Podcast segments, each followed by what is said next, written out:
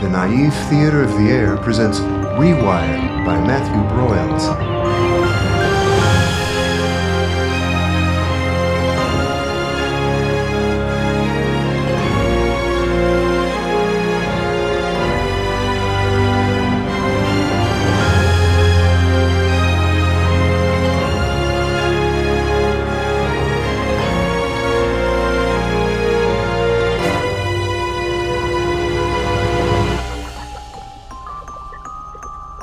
Episode 14 Rules of Engagement.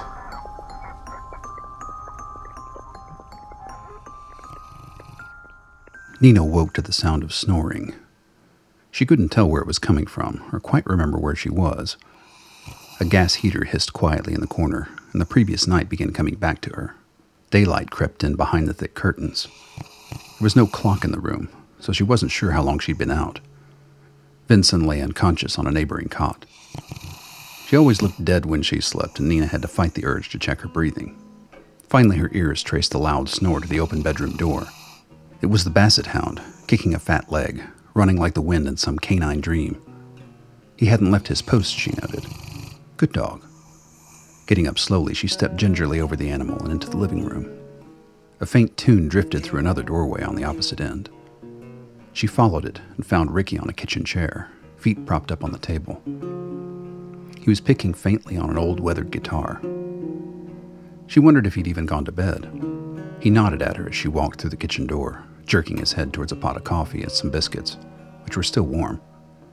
He continued his meandering dirge while she filled a plate and cup and sat down at the other end of the table. Only then did he remove his feet. Beg pardon. Being out here this long ain't done my manners any good. What did you come out here for in the first place? Running, getting away from people who know what I like, help me do it too much. Why here? Press was right. I don't know anybody around for miles, which meant they didn't know me either. I Haven't been here but two years when the war came. I loaded up and waited for the shit to go down, but I guess there weren't any targets on my land worth shooting at. By the time things stuck in place, I was kind of afraid to go anywhere, to tell you the truth. I guess I'm still waiting it all out. How do you know Myst? Bad Penny.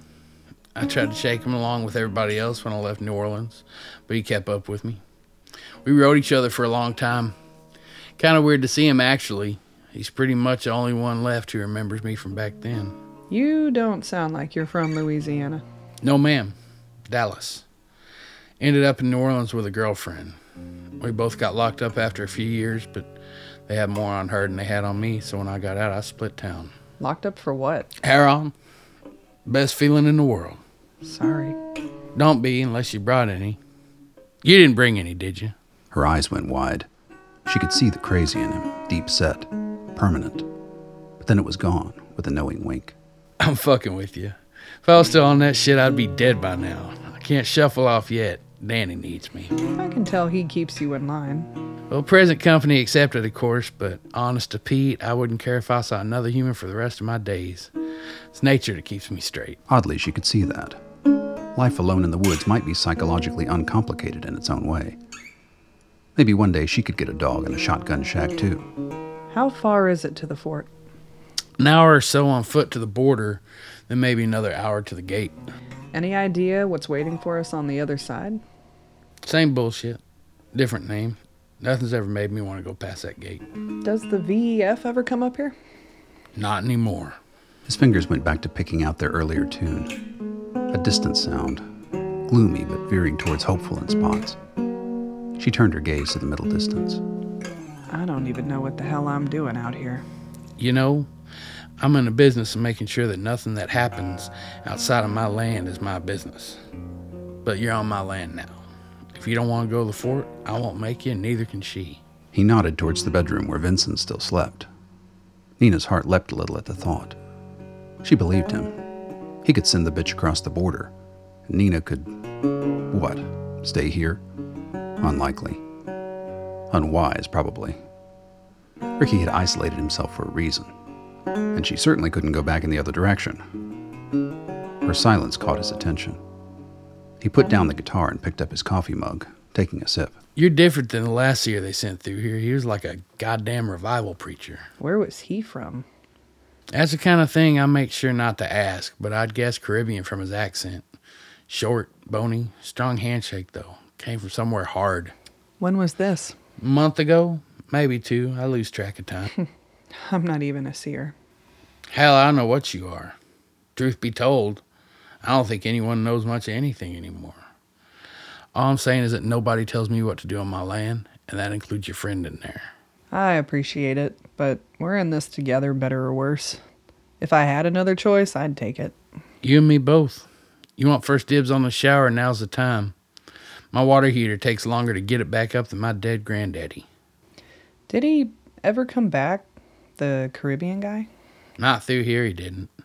If you see him, tell him I said hey. Hmm, I'll do that. By noon, they had loaded up their backpacks with supplies. Ricky had made an extra batch of biscuits for the road and dug out some beat up metal canteens for them. There was no sign of Myst. It made Nina a bit sad that she hadn't said goodbye, but it was probably for the best. Sentimentality wasn't going to do her any good out here. Thinking about his connection to Ricky, she reflected that she likely knew a lot less about Myst than she thought. Crazy young men and their wild oats. It was best that she didn't know. That was probably true about most people, she supposed. Still, he'd turned out all right in the end. The cold hadn't let up, and the thermal underwear Vincent had packed for them was struggling to do its job as they walked away from the house and into the woods. There was no snow or ice, just a damp deadness in the scrubby, brittle plants they stomped through. Their breath fogged the air, which seemed close and silent in the lifeless winter chill. Two hours, Nina recalled, at least. It would be a long walk. Ricky led the way, a rifle holstered on his back. No telling what else he was packing, Nina thought. She felt a little thrill of fear at someone so unfazed by danger. He reminded her a little of her brother. The memory came back numbly.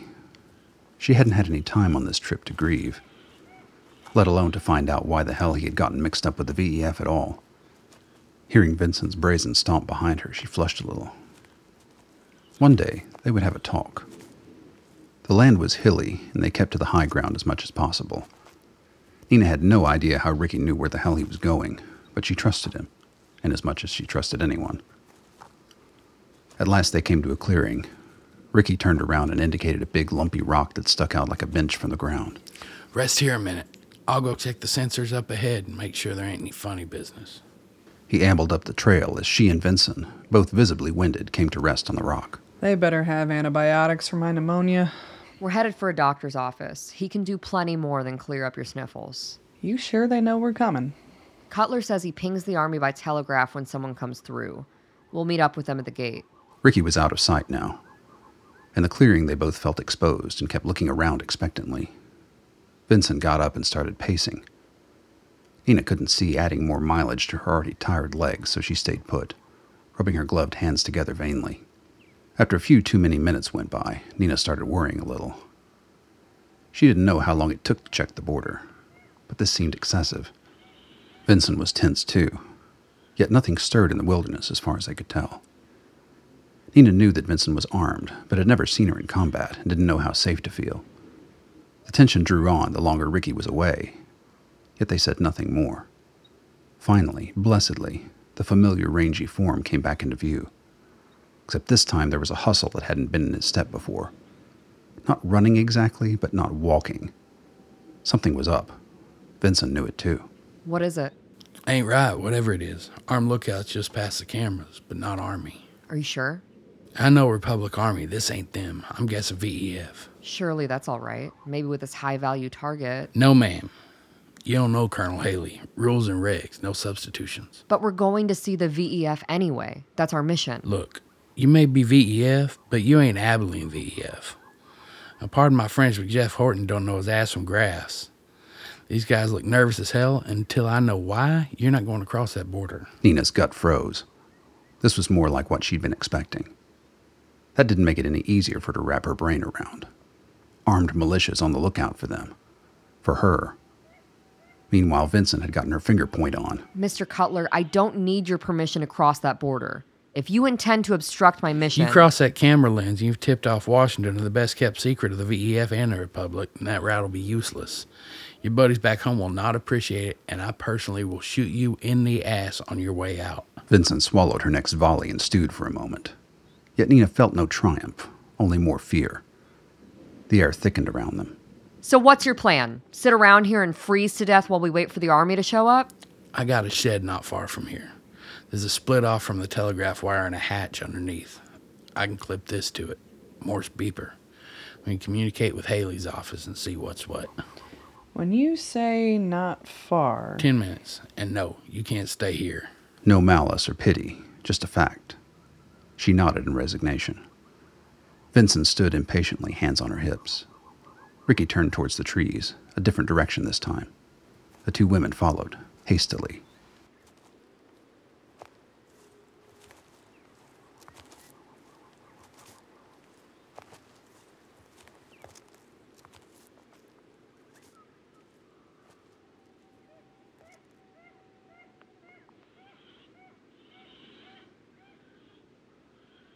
Time always passed more slowly on hold, Haley thought, cursing himself yet again as he held the radio, waiting for the Abilene Territory office to patch him through.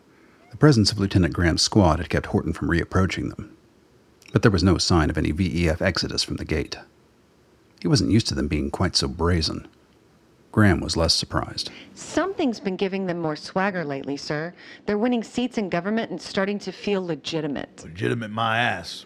If the Vorn are real, the first person they need to kill is Jeff Horton. Don't say that out loud, sir. He's running for office this year. Well, then I'm running in the other direction. Okay, Colonel, Governor Milam on the line for you. Colonel Haley, Governor, it's been a while. longer than it should have been. Mr. Horton had some interesting things to say about our incoming visitors, Colonel. Things you seem to have decided to keep to yourself. Levine and Haley shared a glance. They knew there would be a reckoning for their secrecy, and here it was. With all respect, Governor, we've been working with limited information. We felt it would be best to get as much intel as possible rather than wasting your time with fragments. These don't sound like fragments to me, Colonel. These sound like icebergs a mile deep. Apparently, our missing Dr. Neidhart thinks so too. Haley cursed silently. He would ferret out that VEF mole if it was the last thing he did. Only a handful of people in Texas should have known about that picture or her involvement. But it would do him no good to fight that battle now. Governor, nothing in our approach here deviates from best practices. We will take custody of the new arrivals as usual and debrief them. You'll receive a full report. The Army has much more experience in border crossings than Mr. Horton's organization. Experience, yes. Transparency, no. We've discussed this before, Colonel.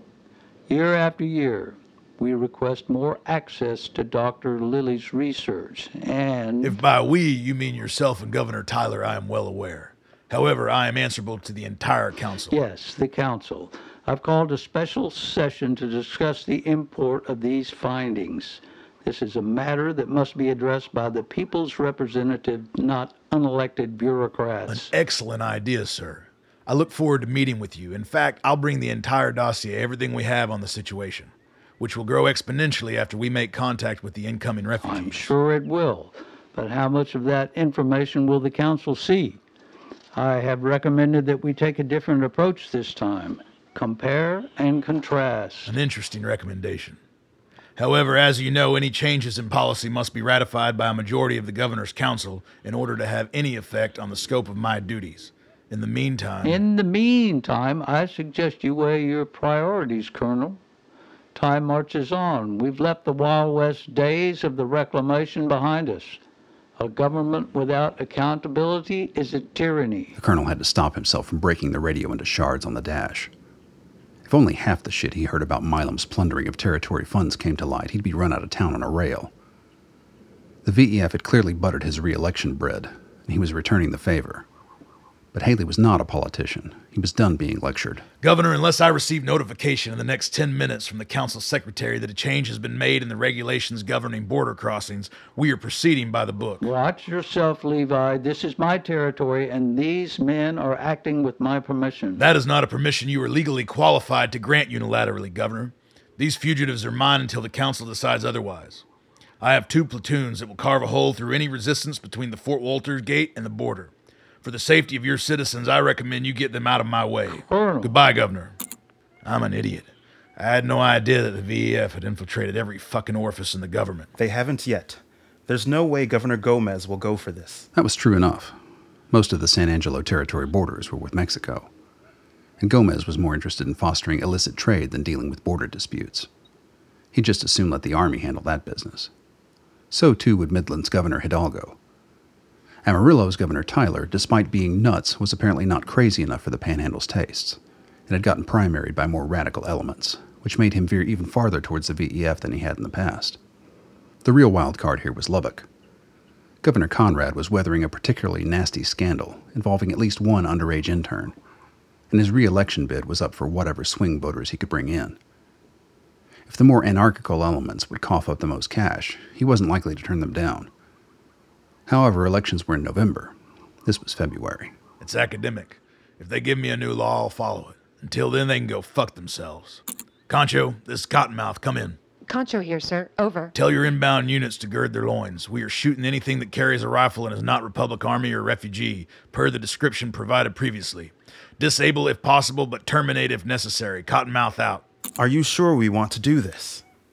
No, I'm not. But we can't let this stand. The VEF is not in charge. Not yet. There are laws, damn it, and right now they're breaking them. The major nodded, straightening his jacket. Haley's mind spun around. If there was one force that stood any chance of outflanking Milam, Concho, this is Cottonmouth. Come in. Concho here, sir. Over. Get the Home Office to patch me through to Speaker Rummel. Cottonmouth out. You're not. Milam wants a public conversation. Let's have one. The VEF already have intel they're not supposed to, and they leak like a goddamn sieve. The disciples will find out anyway, and at least this way, we're not their first target. I'll beef up security around the lab. Put a whole company out there. And a couple of tanks. I'm done fucking with these people. Speaker Rummel on the line for you. Gracias. Colonel Haley, I must say this is an unexpected call, but a welcome one. Rummel was a true believer, Haley knew. His efforts to convert members of the Army were relentless, and had been stymied quietly but consistently by the Colonel at every opportunity. Their relationship was distant and strained. Haley hoped he was opening the right can of worms. Speaker, I don't have a lot of time here, but suffice it to say that I need a favor. Go on. We are attempting to welcome a seer and her companion to the Republic at a line crossing. Her, you say? Yes, Speaker. He guessed now that somehow the disciples had gotten word of Selden's journey, but not of the young woman's. He decided to let the former matter slide for the moment. A young lady and her guide. She is en route to Dr. DeLaw. I see. But Speaker, it seems Governor Milam has got it in his head that the VEF would make a better escort than the Republic Army. I have the situation in hand on the ground, but he is calling a special council meeting to try and give the VEF more involvement in border crossings. is he indeed? I'm afraid so, Speaker. I thought you should know. Colonel Haley, you have no idea how much I appreciate you bringing this to my attention. No trouble at all, Speaker. As I say, I'm pressed for time at the moment, so Don't worry, Colonel. Our organization is in your debt, and we do not forget. Thank you. Haley wasn't sure which shitstorm he was looking forward to least the one he had just kicked off in the halls of government, or the one that would fire up the moment Graham's reinforcements got there. Which, as he saw in his side view mirrors, was nigh. There was still no sign of any VEF retreat through the gates, and the arrival of four more Army vehicles did not bring Horton forth from his truck. Concho, Cottonmouth here. Gate target still in position? Yes, sir. Over. Take him out. A volley of fire opened up from the trucks into the bushes surrounding the Fort Walters gate. The sniper in the tree fell heavily to earth. Soldiers fanned out in the driveway, advancing on Horton's truck. Haley got out and followed them with a bullhorn, staring Horton and his flunky down as they approached. You are under arrest for unlawful paramilitary activities in a border crossing zone. Step out of the vehicle or you will be shot. Horton and his associate, a lanky man barely out of his teens, got out with their hands above their heads. Once the soldiers had cuffed them, Haley stepped forward and grabbed Horton's lapel. Now you call those men back from that zone. They are enemy combatants and will be subject to field execution if they do not surrender immediately. Levine brought the CB over and clicked it on, holding it to Horton's face. The big man shook but did not speak. Call those men back now. This is a war. If you shoot my men, you'll prove us right. The whole Republic will know it. Levine clicked off the CB. He threw a concerned look at the colonel. Haley sighed and got into Horton's face. He pointed at the fallen sniper a few yards away. This is exactly what Washington wants. Texans fighting Texans. Doing their work for them, rodding the frame from the inside so they can crush our broken shell. Are you really prepared to give them that advantage? Horton had no reply. only his best effort at a stony glare. Of course, Haley thought. He hadn't reasoned it out that far and didn't want to. He pulled Horton closer. You're ready to throw away your men's lives, but not yours. That's what I know, you chicken shit rat fucker. The colonel threw Horton to the ground and turned towards the soldiers. You have your orders. Do not endanger the refugees. If they fall into VEF hands, do not engage. Consult me or Major Levine immediately. Go. The bulk of the force streamed through the gate. Haley and Levine followed, a squad at their rear. The retired U.S. Army base was big and riddled with abandoned barracks and installations. At one point in World War II, it was the largest infantry training camp in the United States. After its deactivation, sections of it had briefly become an industrial park, but that dried up after the reclamation, leaving yet more vacant edifices. With all security cameras on a loop, courtesy of the VEF, every building was a potential sniper nest. If Haley could have brought two whole companies in, he would have. As it stood, the goal was to secure a path between Cutler's border gap and the gate. He had no idea how many VEF nut bars were scattered around the base, but if they were stupid enough to open fire on Graham's troops, they deserved the scourge that would follow. Abruptly, his radio scratched to life. Major Gonzalez from her base in San Angelo. Cottonmouth, this is Coach Whip. Over. Roger, Cottonmouth here. Over. Transmission from Racer. Reports unauthorized military units in entry zone. Request field security status. That was both good and bad. VEF had the crossing covered, but Cutler had spotted them. No doubt he was at the com shack with the travelers. Still in wired territory, which for the moment was preferable. Coach Whip, security status is code 108. A pause. It wasn't a code that had come up before, but it was on the books, just in case. Roger that. We'll advise Racer. Over. Cottonmouth out. Cutler and the travelers would stay put until they were told that the crossing was safe. The likelihood of a hostage situation had just decreased dramatically. The formation swept northwest, encountering no resistance. Horton's people were out there, Haley knew, but he hoped with all his might that their self preservation instincts were in working order. Either that or they were waiting to act until the targets were in sight. That worried him the most. He got on the bullhorn again. All unauthorized combatants in this zone surrender now and you will not be fired upon. And that means killed. The colonel knew how it sounded to people like Horton. The jackbooted government juggernaut, stamping out the rights of the common citizen. If only he knew how little Haley wanted to be there, saying these things, killing those dumb bastards at the gate. The body count of the reclamation was enough for a hundred lifetimes. He didn't need more on his conscience. He would be damned if dress up dolly idiots who wanted to play soldier were going to start calling the shots on this ground where he'd seen so many good people die. At length they arrived at the drop point, a small circle of cedar trees. Ahead lay the wired border cameras, just out of range.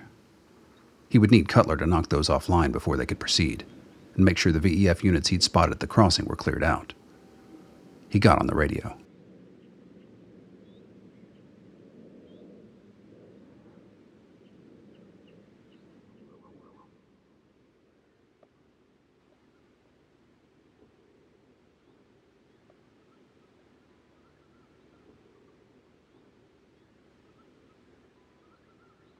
All the way to Texas, Nina had been preparing herself for the worst.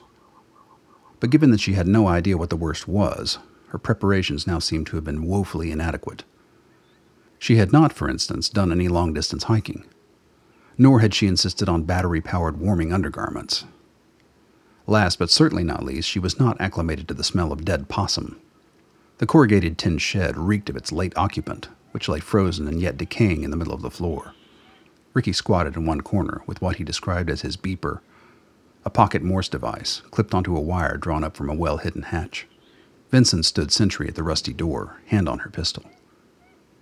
Something about what Ricky had said seemed to have unnerved her. How she was VEF, but not Abilene VEF. Nina wondered how well the doctor knew the people she was about to deal with. Not for the first time, she wondered how much choice in the matter Vincent had gotten in the first place. She was a researcher, not a field agent. College car bombings notwithstanding, Nina had developed the distinct sense that the doctor was making things up as she went along. Watching Ricky pulse his arcane messages across the border, she saw it more clearly. Here was somebody who had thought everything out, put in fail-safe measures. Vincent was just bluffing her way through. The thought made her feel more helpless than ever. Her heart pounded in her head. She had to say something. Why are you so scared of the Abilene VEF? He held up a hand as he finished keying his message. Didn't even look at her. Knew what he was doing. Vincent's eyes darted between them. Let him work. It was clear she didn't want this discussion to happen. After a moment, Ricky looked up, patiently. Look, I don't give a shit about politics or religion or whatever the fuck. All I know is when I meet a man, I can tell if he has more than two brain cells to rub together. As much as I don't really care for Colonel Haley, he isn't stupid. Jeff Horton, on the other hand, I'm not interested in your untrained hunches. I am. Why don't you trust him? because he thinks having more guns makes him right. Which, when you think about who or what he's trying to start a war with, Horton is not the only VEF leader in the Republic. There are those with more vision, Like who? like Dr. Lilly. He's dead. Everybody knows that. not dead, and damn sure not VEF. You've met him? month or two ago, when the last seer came through. Of course. Subject QVH. I didn't realize he came through here. You're telling me that Dr. Waylon Lilly is alive? I thought he was killed when they took out the lab in Austin. That's the story, but there he was in my kitchen. I can't even tell you why. But I will say this if it was him on the other side of that border waiting for you, I wouldn't hesitate to send you. He is waiting for us. If you believe that, then you know that Haley's the one over there with the power to keep him hidden. He's your path to Lilly, not Horton. These assholes think they're putting one over on the army, stealing a weapon to use against the bug eyes. They think this girl's a fucking grenade or something. They have no goddamn clue. Lilly does, and I'm trying to get her to him. If you're as smart as you think you are, that's what you want too. Nina goggled at Vincent, who was visibly unsettled. Ricky's device began beeping again, and he turned his full attention to it. Nina silenced herself. For her, everything hung on what Ricky said next, what information he was getting over the telegraph. Vincent's opinion of the situation ranked somewhere below that of the dead possum. A few tense moments went by, the silence broken only by faint arrhythmic beeps. So much fate in such a tiny wire. At last, Ricky disengaged the device, dropped the wire, closed the hatch, kicking hay back over it. Nina and Vincent waited desperately. Haley's at the drop point. I gotta knock the wired circuits offline so his people can recon. He wants you to stay with me. We'll wait by the southeast camera till he sends a squad. The report brought no protest. They followed him out of the shed, back the way they came. Nina was no longer aware of the cold. Her mind obsessed on the forces vying for possession of her addled brain. A weapon. At that moment, she knew. Vincent had been lying the whole time. She had no interest in solving the Vorn dilemma. She was VEF. She was smuggling a weapon. Part of her wanted to tackle the bitch and take her gun right then, although this clearly wasn't a good time. But it could be too late very soon. She hoped Ricky's appraisal of Lilly was correct. The name still boggled her mind. It was a fixed point in history, like Lincoln's assassination. The wired capture of the Austin lab and Lilly's last stand were the hinge upon which the rewired world swung. If that anchor point was imaginary, what other truths lay in wait behind the curtain? Stomping across the scrubby turf, she resisted the urge to stop and have a good scream. It was coming. She didn't know how much longer she could hold it back. The sight of Ricky, trudging purposefully towards his goal, brought the modicum of reassurance she needed. Someone out here knew what they were doing. With any luck, the Republic colonel did too.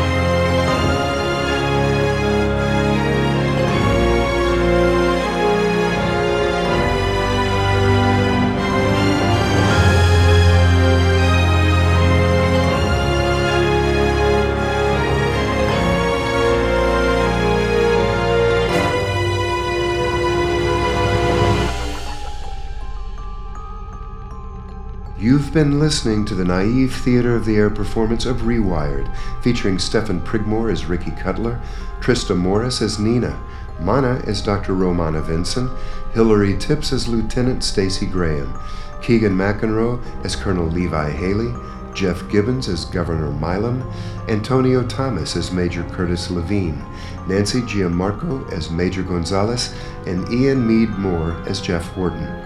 Written and narrated by Matthew Broyles. Theme music by Paul Shapira. I'm Little Jack Melody, aka Speaker John Rummel. Tune in next time for episode 15 Through Lines